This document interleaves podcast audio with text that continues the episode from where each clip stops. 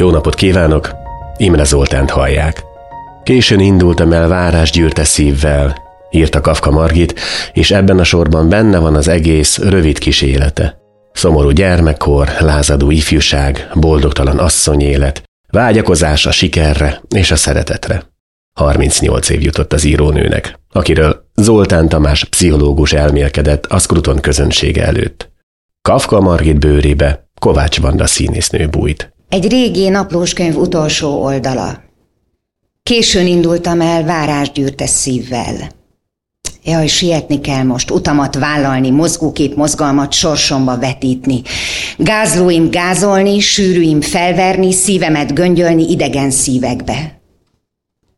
Tikkadt kíváncsiság két szemem árkolta.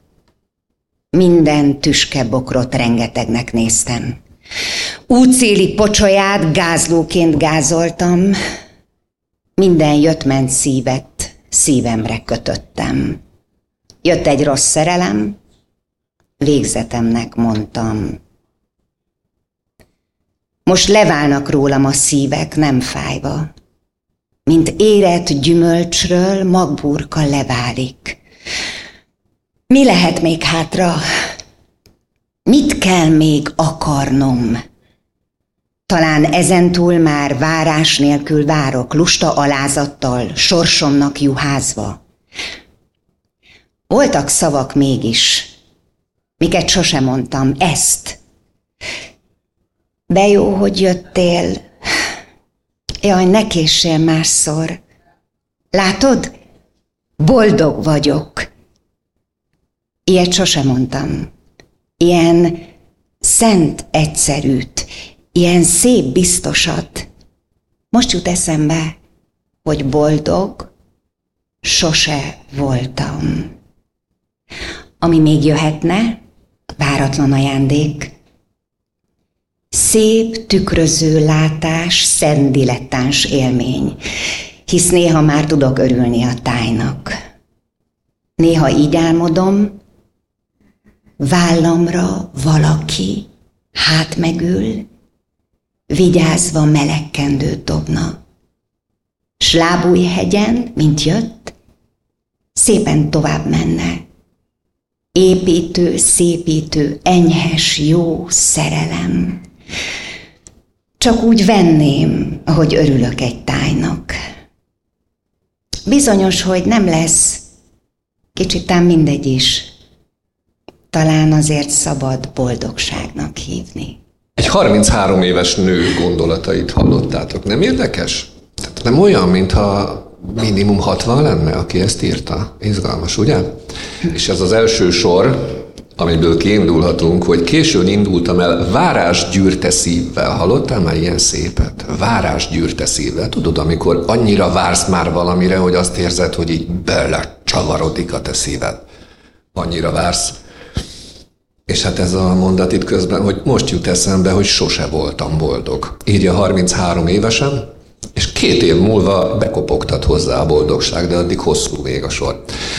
Na kezdjük az elején, 1880-ban vagyunk, június 10-én. Ha a mai térképet veszem, akkor Erdély területén Nagykárolyban megszületik Kaffka Margit. Van-e bárki, aki hisz az asztrológiában? Igen? Ikrek. Ikrek a nő, ez azért sok mindent elmond, az ikrek tudjátok, hogy nem bír a bőrében maradni, folyamatosan feszül, neki mindig kell valami, egy dolgot gyűlöl az ikrek, az az unalom. És ennek a nőnek az élete csak az unalomról szólt. Ugye a karma? Na nem beszélünk ilyen dolgokról többet.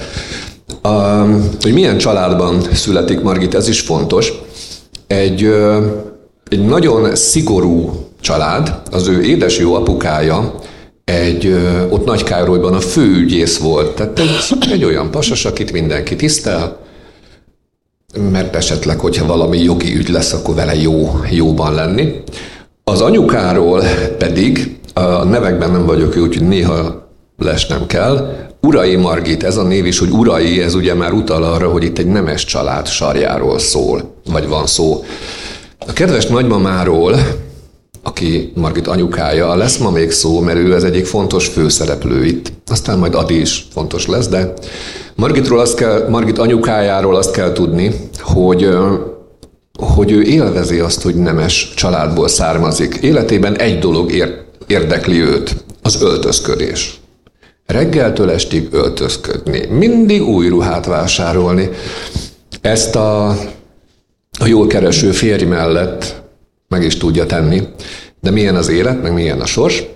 Amikor Kaffka Margit 6 éves, akkor a papa hirtelen meghal. Ez a hirtelen meghal, ezt ugye nagyon sokan keresgetik, itt nyomozgatják, itt mindenféle irodalmárok és filológusok. Nagy valószínűséggel öngyilkos lett az apa. Én nem akarok ilyen mellégondolatot, hogy egy nő mellett, aki reggeltől estig csak öltözködik, azért ott vannak problémák, ugye? Megkeresi a férje a pénzt, anyuka pedig elöltözi. A 2 kislányról van szó, mert Margitnak akkor már van egy 4 éves kis húga is. Az anyuka nem nagyon foglalkozik velük. Azokat nem lehet öltöztetni, például ezt a 2 kislányt, és miért nem lehet őket öltöztetni? Az anyuka bevallása szerint, mert szerinte a 2 kislánya csúnya. Egy ilyen anyukáról beszélünk. Szóval 6 éves Margitunk, amikor a papa itt hagyja ezt a világot, és anyuka kijelenti, hogy hát neki nincs ideje most az árván maradt 2 kislányjal foglalkozni, neki egy feladata van, új férjet kell találnia, mert jön a báli szezon, neki öltözködni kell. A nagyszülők magukhoz veszik a pici lányt, a kisebbiket, elviszik Miskolcra, de 6 éves Margittal nem tudnak mit kezdeni. És ők is úgy gondolják, hogy hát ez a kislány nem szép. Szóval elkerül ez a pici lány egy apáca zárdába. 6 évesen ő már nem bír magával, már akkor benne van ez a zizibogár, és hát most ha a szakember szólna belőlem, akkor azt mondanám, hogy ott kezdődik az első trauma ennek a kislánynak, egy életre traumatizálódott, ugyanis abból a vidám, nyüzsgő életből folyton vendégek voltak náluk. Partikat adtak. Őt hirtelen bezárják egy zárdába, és nem bírja a fegyelmet ez a pici lány. Amikor onnan néhány év múlva hazakerül, akkor azzal kell szembesülnie, hogy megérkezett az új apuka, sőt, megérkezett már 2 pici testvér is. És nem ezekkel a pici testvérekkel van neki igazából baja, meg nem az új apukával, hanem hát ott is érzi, hogy ő egy mellőzött személy. Anyuka, a nagymama mit tud ilyenkor tenni? Megint kijelenti, hogy ez a kislány nem szép, ezt úgyse veszi feleségül majd senki, beíratja őt egy varró iskolába, hogy legyen belőle kesztyűs lány. Tudjátok, aki a kesztyűket varta. Egy baj van, Margitónak addigra már az apáca zárdában teljesen tönkrement a szeme. Mert hogy ő a nagy unalmát, ami napközben az zárdában zajlott, egy dologgal tudta kompenzálni. Este a gyertyafénynél olvasott, de mindent, ami a kezébe került, és nem csak a szent könyveket. És tehát ezt a nem egészen jól látó kislányt beíratják egy varróiskolába. Rafinált a mi Margitunk, és a Színek és évek című regényét, ami erősen önéletrajzi ihletésű, ott azért leírja, hogy ő hogyan tudott ebből az iskolából megszabadulni. Hát megnémult. Eljátszotta, hogy senkivel nem beszél. A tanárokkal sem beszélt, az osztálytársaival sem beszélt. A szobatársa egyetlen kislány, vele volt hajlandó kommunikálni, de csak úgy, hogy amikor már mindenki aludt, akkor a szobatársát fölébresztette, és azt a, megint mondom, ikrek, annak folyton beszélni kell. Hajnalig nyomta a másik kislánynak, ettől egyikük sem tudott aludni, másnap hódfáradtan ott ültek az órákon, és az igazgató egyszer csak megírta anyukának levélben, hogy eltanácsoljuk a kis Margitot az iskolából, mert mindenki szomorú lesz a környezetében, senki sem figyel rá, rontja az átlagot. Margitnak összejött. És ekkor ő nagy nehezen kiharcolja, hogy jó, akkor írassák be egy másik iskolába, de legalább tanárképző legyen, vagy tanítóképző, ahol sok-sok-sok könyv veszi őt körül. Egyébként erről a zárdai évekről a Hangyaboly című regénye, Bólogattok itt, ezt mutatja be, nem a kislány szemszögéből, hanem az apácák szemszögéből. Ez két mondatban elmondom, arról szól, hogy a fő zárdanővér meghal, és kell választani egy újat. És hát az apácák is emberek. Van, aki szeretne hatalomra jutni, van, aki nem szeretne, ott mindenféle piszkoskodások lesznek. Hát ezt megírta Margitunk. Egyébként, zárójel, Szabó Magda. Szabó Magda egyébként nem véletlenül kapta Magda nevet a szüleitől, mert Kaffka Margit első ki a Színek és években is, illetve a Hangyabolyban is Magda a főszereplő. Erősen hatott Szabó Magdára, hiszen a Hangyabolynak az ellenkezője, vagy az abból következik ugye az Abigail, szintén ott az árda, még a szereplők is nagyjából hasonlóak, a Színek és évek pedig az Ajtó leginkább, meg a régi módi történet, tehát ott azért meg lehet találni. És nem mondom, hogy lopott a Szabó Magda, de nagyon erősen hatott rá Kaffka Margit lírája. Színek és évek részlet. Szép nagy csendesség van körülöttem jó ideje már. Messzire tőlem csak megy tovább az élet. Baj, osztozás, iparkodások, és ha néha kicsit félrenézek, elcsodálkozom, hogy az életet most élő emberek milyen gyerekesen kíváncsiak rá, hogy mi fog velük történni holnap vagy holnap után. És furcsa elgondolkodni, hogy a mostani dolgok a fiatalok számára épp olyan újak és érdekesek, mint nekem a 30 évvel ezelőttiek. Az én mostani látásommal nézve már világos, hogy a sokféle emberi hajszában és változásban nagyon sok a játékos szándék. Ahogy a gyerek azt mondja, boltocskát játszom, vagy papír, vagy tengeri vihart, úgy játsza belé magát a felnőtt ember is a célra törő, a szorgos, a léha, a szenvedélyes vagy a gyűlölködő szerepébe. Valamivel ki kell töltenie az időt. El kell hitetnie magukkal egymás dolgokról egy időre, hogy az a fontos. Mert különben egybekulcsolt kezekkel ülnénk az útszélen, és talán ez volna a természetes. Minden egyéb csak magahihető fontoskodás. Ez is egy fontos gondolat, hogy Margit egész életében játszott, szerepeket játszott. Neki egy vágya volt, hogy különleges legyen. Mindig különleges akart lenni, és mindenhonnan azt kapta, hogy hát te olyan vagy, unalmas vagy, olyan vagy. Ugye? A gyerekkoráról később ezt írja, 6 évesen maradtam árva. A gyerekkoromra nem szívesen gondolok. Tehát ezt írja, 6 évesen maradtam árva, pedig hát élt az ő anyukája, meg a nagyszülei is, de ő ezt így magában félretette, hogy ő árva maradt ott. Érdekes, nem?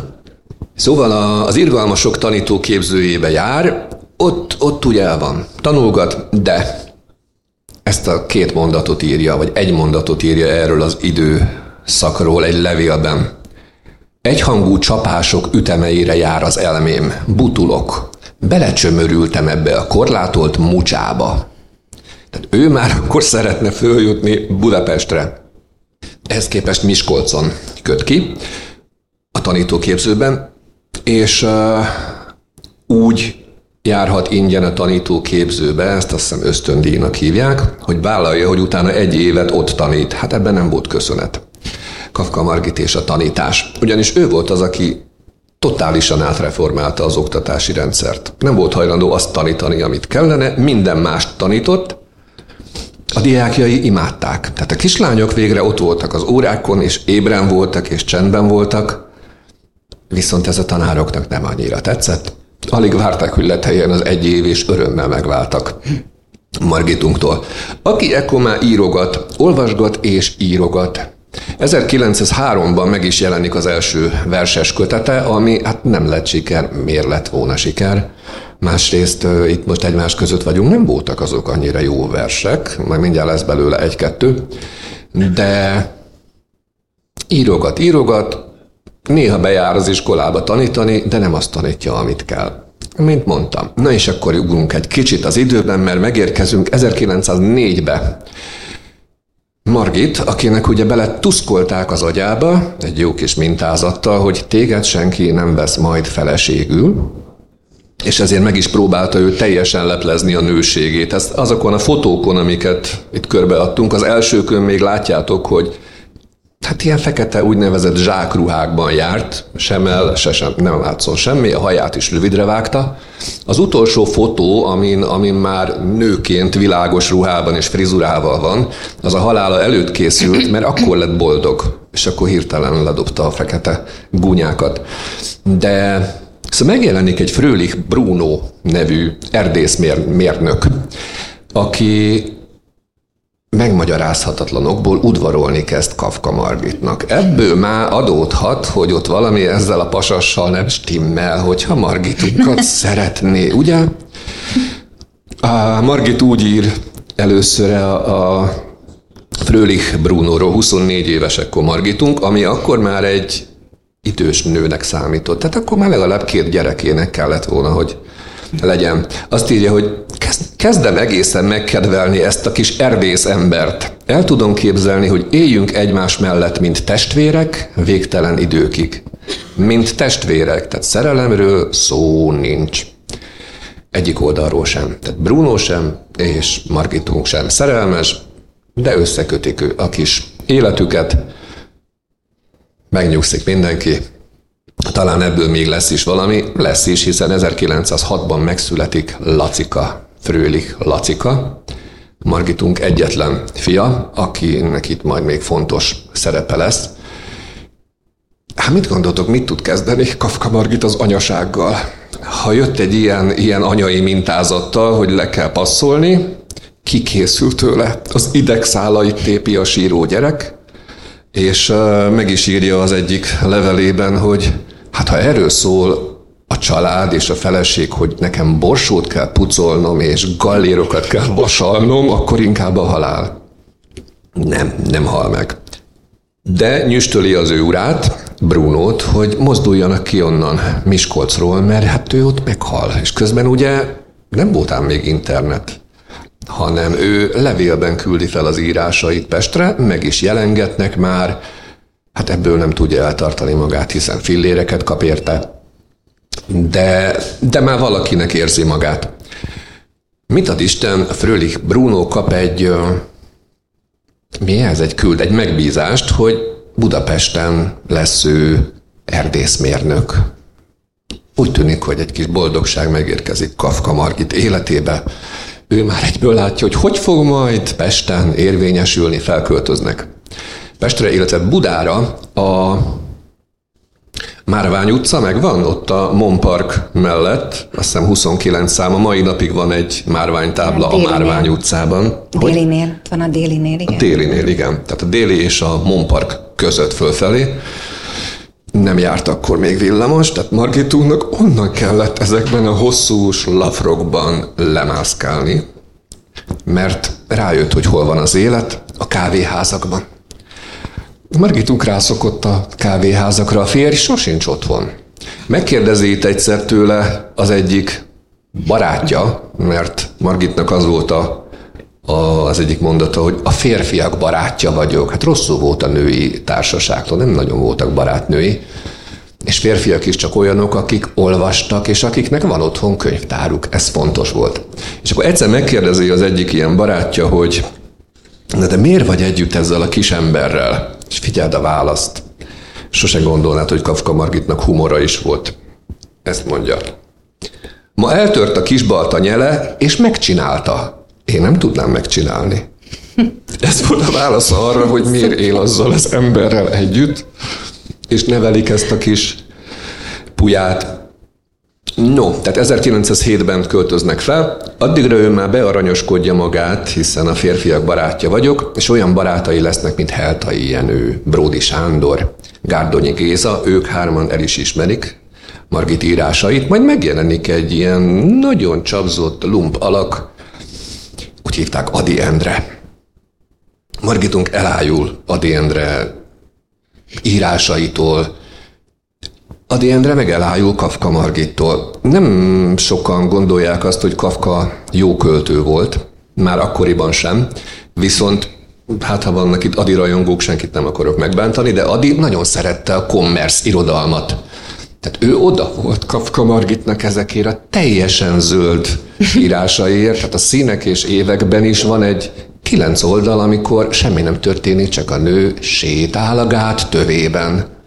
És Kaffka Margit úgy tudta ezt megírni, hogy én is akarom olvasni, de ott lehull egy falevél, és látod, hogy lehullott a falevél. Tehát azt gondolom, hogy nagyon fontos, és nagyon szépen tudta ő ezeket a leíró részeket megírni. Az, hogy semmi nem történik, az talán nem is olyan nagy baj. Most megnéztem tegnap vagy tegnap előtt este ebből a Hangyaboly című zárdás regényből készült egy magyar film. Fábri Zoltán rendezte, bólogattok itt néhányan, és a Törőcsik Mari volt az egyik főszereplő, a csodálatos Fónai Márta, a Vas Éva, és hát nem csodálom, hogy az nem lett egy kedvenc film, mert másfél órán keresztül semmi nem történik benne.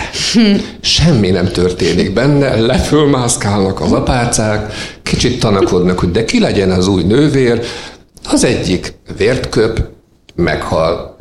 Tehát, hogy egy ilyen, és mégis Kaffka Margit csodálatos. És itt már rá ragasztották azt a matricát, hogy feminista író. Na de miért? Lehet, hogy pont azért, mert ő volt az egyetlen írónő, akit beengedtek maguk közé a kávéházba például. És azért engedték be, mert inkább volt ő férfi, mint nő. A Petőfi Irodalmi Múzeumban megtalálható egy fotó, amin Margit könyököl a New York kávéházban. Nem sok látszik, mert ugye az egészet így áthatja a cigarettafüst, és ott könyököl valami rettenetesen ronda kalapban, és ott van mellette azt hiszem a Bródi van mellette, meg talán az Ady, pont. És Kaffka Margit nagyon sajnálta, hogy ő nem dohányozhat. Mert amellett, hogy nagyon rosszul látott, de a hangja is nagyon vékonyka volt, mert gyerekkorában zárda, ahol ugye nincs rendes levegő, meg megfázik, meg penész is van, folyamatosan bronchitisza van. Tehát itt van ez a furi asszony, aki folyton hunyorog, és ettől egy ilyen misztikusnak tűnik, és még nagyon furán is beszél. Azt írja Ady egyszer neki, hogy nem tudom, nincs itt nálam, idézek fejből. Leveleznek folyton, pedig hát egy városban laknak. De ezek leveleznek. Ez milyen menő volt, mi miért nem levelezünk? Igen, csodálatos, de nem tudom. De lehet, hogy a Messenger is ugyanaz. Szóval azt írja egyszer az Ady Margitnak, hogy Ady magázta Margitot, Margit tegezte Adyt, hogy Margit maga már annyira jó író, hogy kétségbe vonom a nőségét. Erre a válasz, Bandikám, mennyiért lennél a helyemben nő? Hát hiszen nőként oda eljutni. Margitunk unatkozik.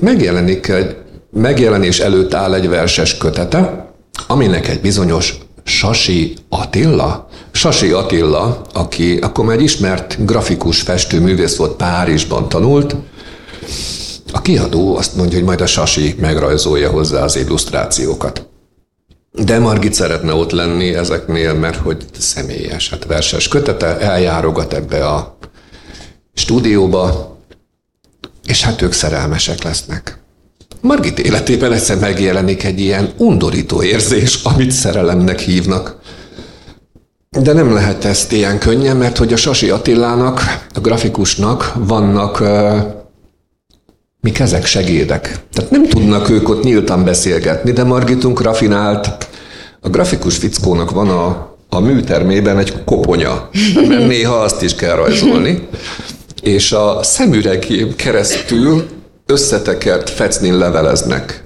Tehát megbeszélik, hogy este hétre ma várom a Nemzetinél, meg visszajött, hogy oké.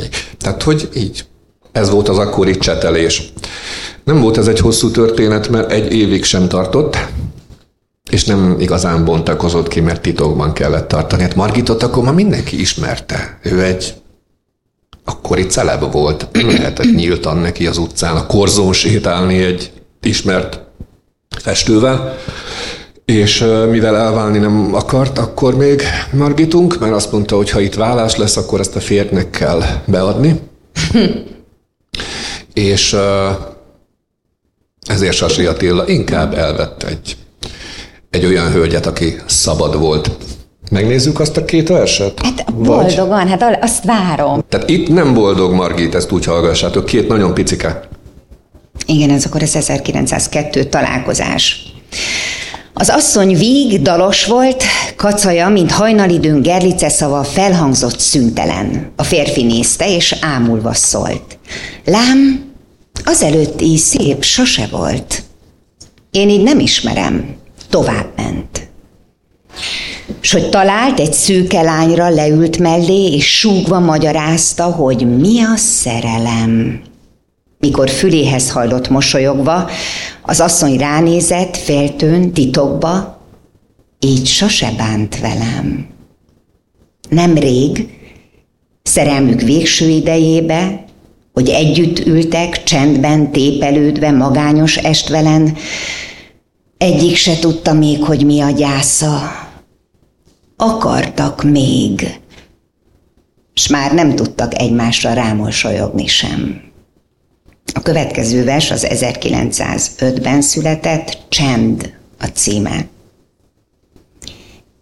Én nem tudok a csendről, melybe 100 forró titok és jövendő viharok lelke ébred, hogy nászát üli 100 rejtett ígéret a csendről, melyre mennydörgés felel, idegzett húr most, ó most pattan el, vagy fölzengi a nagy harmóniát, az életet, az üdvöt, a halált, mindegy.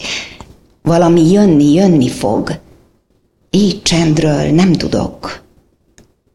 De ismerem, hol bús töprengés átbog a terem. A csonka múlt idétlen hordozóját. Sok-sok magános, lomha alkonyórát, melyből a szótlan, közömbös árnyak vár nélkül halkan a szívemre szállnak, s a szívnek várni nincs joga. Úgy ő a holnap, ahogy jött a ma, míg percre percületni kénytelen, csöndet ismerem. Nem egyszerű, ugye? A boldogtalan asszony. Miből él ekkor Kaffka Margit? Meglepődtök, tanít. Újpesten, a leányiskolában kap állást. Akkoriban nem úgy volt, hogy én itt szeretnék tanítani, hanem őket kirendelték. Tanárokat, őt egy leányiskolába. Mit csinált? Megint megreformálta az oktatási rendszert. Mindent, ami benne volt, azt ő így irodalmat és gazdaságtant tanított, Kaffka Margit gazdaságtant.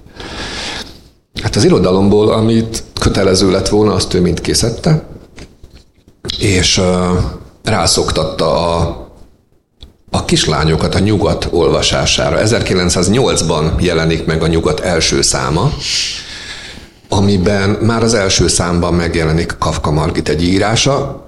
Mint mondtam, a versei nem voltak, nem engedték, hogy verset írjon, hanem Kosztolányi egyik regényét kellett elemeznie Kaffka Margitnak, de boldog volt, mert az ellenkező oldalon Ady Endre írása volt. Szóval megreformálja megint az oktatást, egy ideig eltűrik, aztán áthelyeztetik. Raportra kellett járnia Margitnak, úgy hetente egyszer, és nem az iskola igazgatóhoz, hanem az oktatási minisztériumba kellett fölmenni ennek az alacsony kisasszonynak. Oda ment, elmondták, ennyi. Mondta, de hát ő csak így tud. Jó, áthelyezték. Áthelyezték a 13. kerületbe, a mai napig egy gimnázium működik ott, és ott van a falán Kaffka Margit táblája, hogy itt tanított Kaffka Margit, és amikor először az ottani diákokkal beszélgettem, akkor mondtam, hogy hát szerintem nálatok jobban csak Kaffka Margit gyűlölt ebbe az iskolába járni, iszonyúan utálta. A Márvány utcából neki oda kellett bejárni reggelente. Ez úgy zajlott, próbáljuk elképzelni magunkat. Ez az alacsony kis nő azokban a hosszú ruhákban, és ezt általában leírja egyszer valaki, hogy nem láttam még nőt, aki jobban tiltakozott volna a nőiesség ellen. Fekete zsákruhák és egészen hosszú sötétzöld szoknyák, A Kosztolányi egyszer azt mondja, hogy olyan, mindig olyan a szoknyái színe, mint az ázott rohadt fű. Tehát ezzel a kis külsővel, a rettentő kalapokkal Margit a Márvány utcából átmegy a 13. kerületbe, és hát, mint mondtam, ikrek. Hát, ha valamit meglát, akkor ő abban elmerül. Meglát egy kiskutyát, akkor megáll. Meglát egy kirakatot, akkor megáll. Meglát egy ismerőst, akkor azzal rábeszélget. Nem sikerült neki beérni reggel 8-ra, maximum 11-re. Ott se nagyon nézték jó szemmel. Ott is próbált új oktatási rendszert beiktatni, majd azt mondták neki, hogy hát itt nem lesz. Nem tud megreformálni semmit. Margit hirtelen kérte az ő nyugdíjaztatását. Még 30 éves sem volt, őt nyugdíjazzák, mert ezt ő nem bírja. Nem kapta meg. Gondoskodnia kellett egy helyettesről, de ez akkoriban úgy volt, hogy a tanárnak kellett fizetni a helyettes pénzét. Tehát akkor az... Jó, akkor neki állok megint írni, mondja Margit, próbálkozott ő a mesékkel is. Most el tudod képzelni, hogy ezt a halmozottan traumatizált asszonyt milyen meséket írt? Hát ott azért azok a gyerekek... Tehát a Grimm ehhez képest kiskutya füle volt, vagy a nem tudom, Harry Potterben többször van. Van még most is kiadásban egy mesekönyve, és se tudom egy húzamban végigolvasni, mert azért az szürreálisan írt. És közben állítólag szerette a gyerekeket. El van ő a Nyugatnál, első és egyetlen nő akkor. Nem engedtek oda más nőt. Sassy Attila ugye megnősült, megint ott marad, unatkozik ez az asszony, neki nem lesz szerelem, neki nem jár a szerelem. Na de azért más szükségletei vannak, úgyhogy aki a kávéházakban és a Nyugat szerkesztőségében van, azt ő megdelejezi. Egyszer ez a Sassy Attila, ez a grafikus használta ezt a kifejezést rá, hogy a pókháló szemű asszony. És nem arra gondolt, hogy mindig hunyorog és olyan furi, hanem hogy ha ránézel, akkor ő beletapadtál a pókhálójába. És elfelejtett, hogy ő milyen kis furi küllemű. Hát úgy megvolt neki az irodalom java mindenki, és buta hasonlat, de hát ő azért vágyott volna szerelemre, meg arra, hogy hát ő tudjon élni, de hát miből éljem. És tudjátok, van vagy nekem van egy ilyen mondásom, amikor ott vagy az állatkertben, hogy annyira cuki ez a zsiráf, a rosszabb se vinné haza. Tehát, hogy a Margittal is ez volt, hogy annyira jó vele lenni, de senki nem akarja őt hazavinni, feleségnek akár. Mert akkor hirtelen ő el is válik. Mert a férje azt mondja, hogy neki ebből elege van, nagyon sok a költség, nagyon unalmas, nem tudja Margitot vinni magával az erdészetbe, hát ez a nő nem annyira szereti a természetet, és amikor hazamegy, akkor mindig egy ilyen átható alkohol és cigaretta szag veszi őt körül, pedig ő nem iszik és nem dohányzik, csak hát ott van a kávézóban.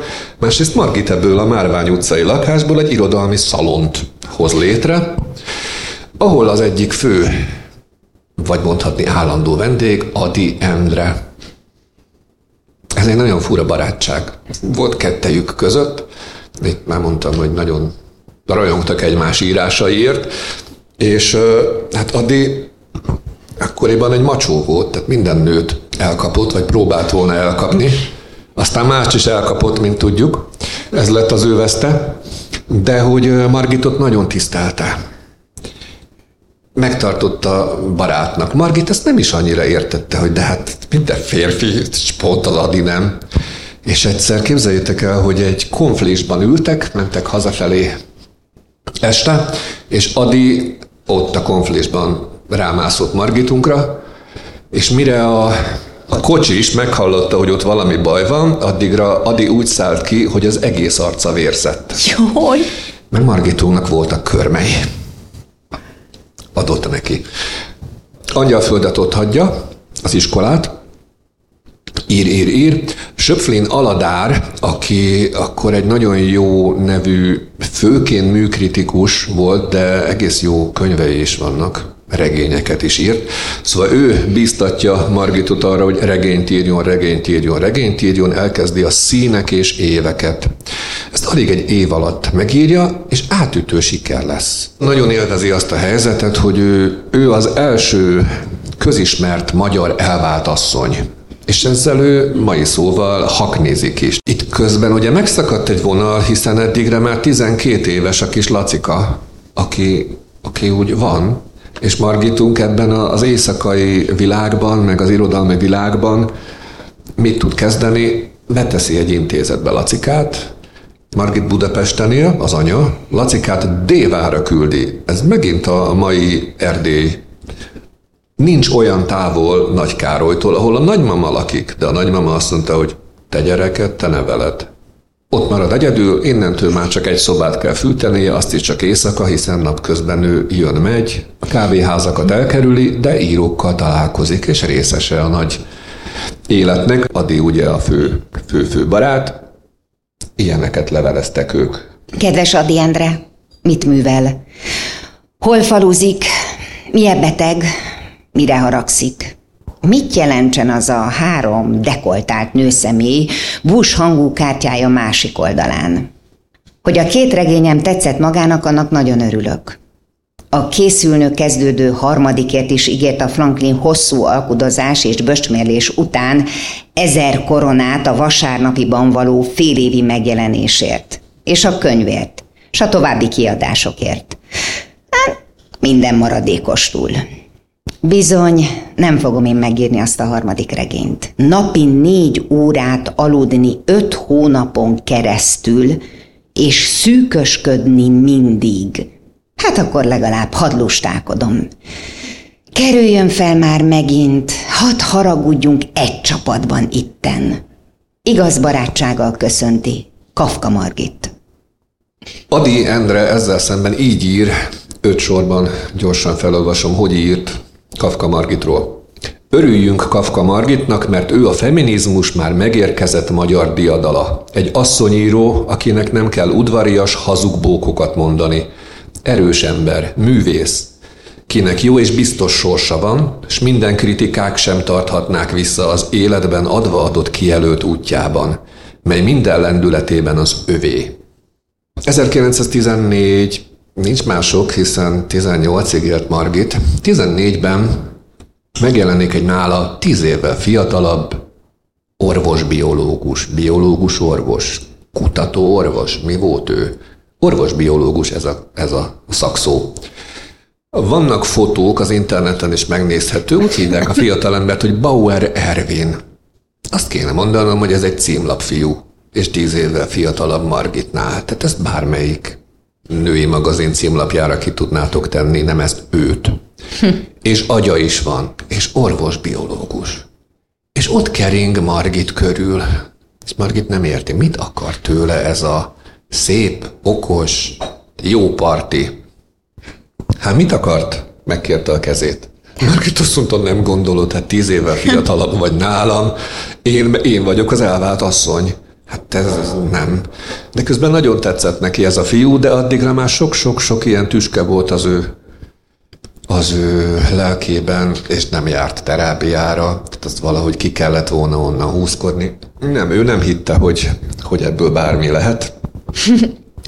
És udvaroltatott magának. Tehát ők jártak sétálni a ligetbe, ide-oda, összebarátkozott a Bauer családdal.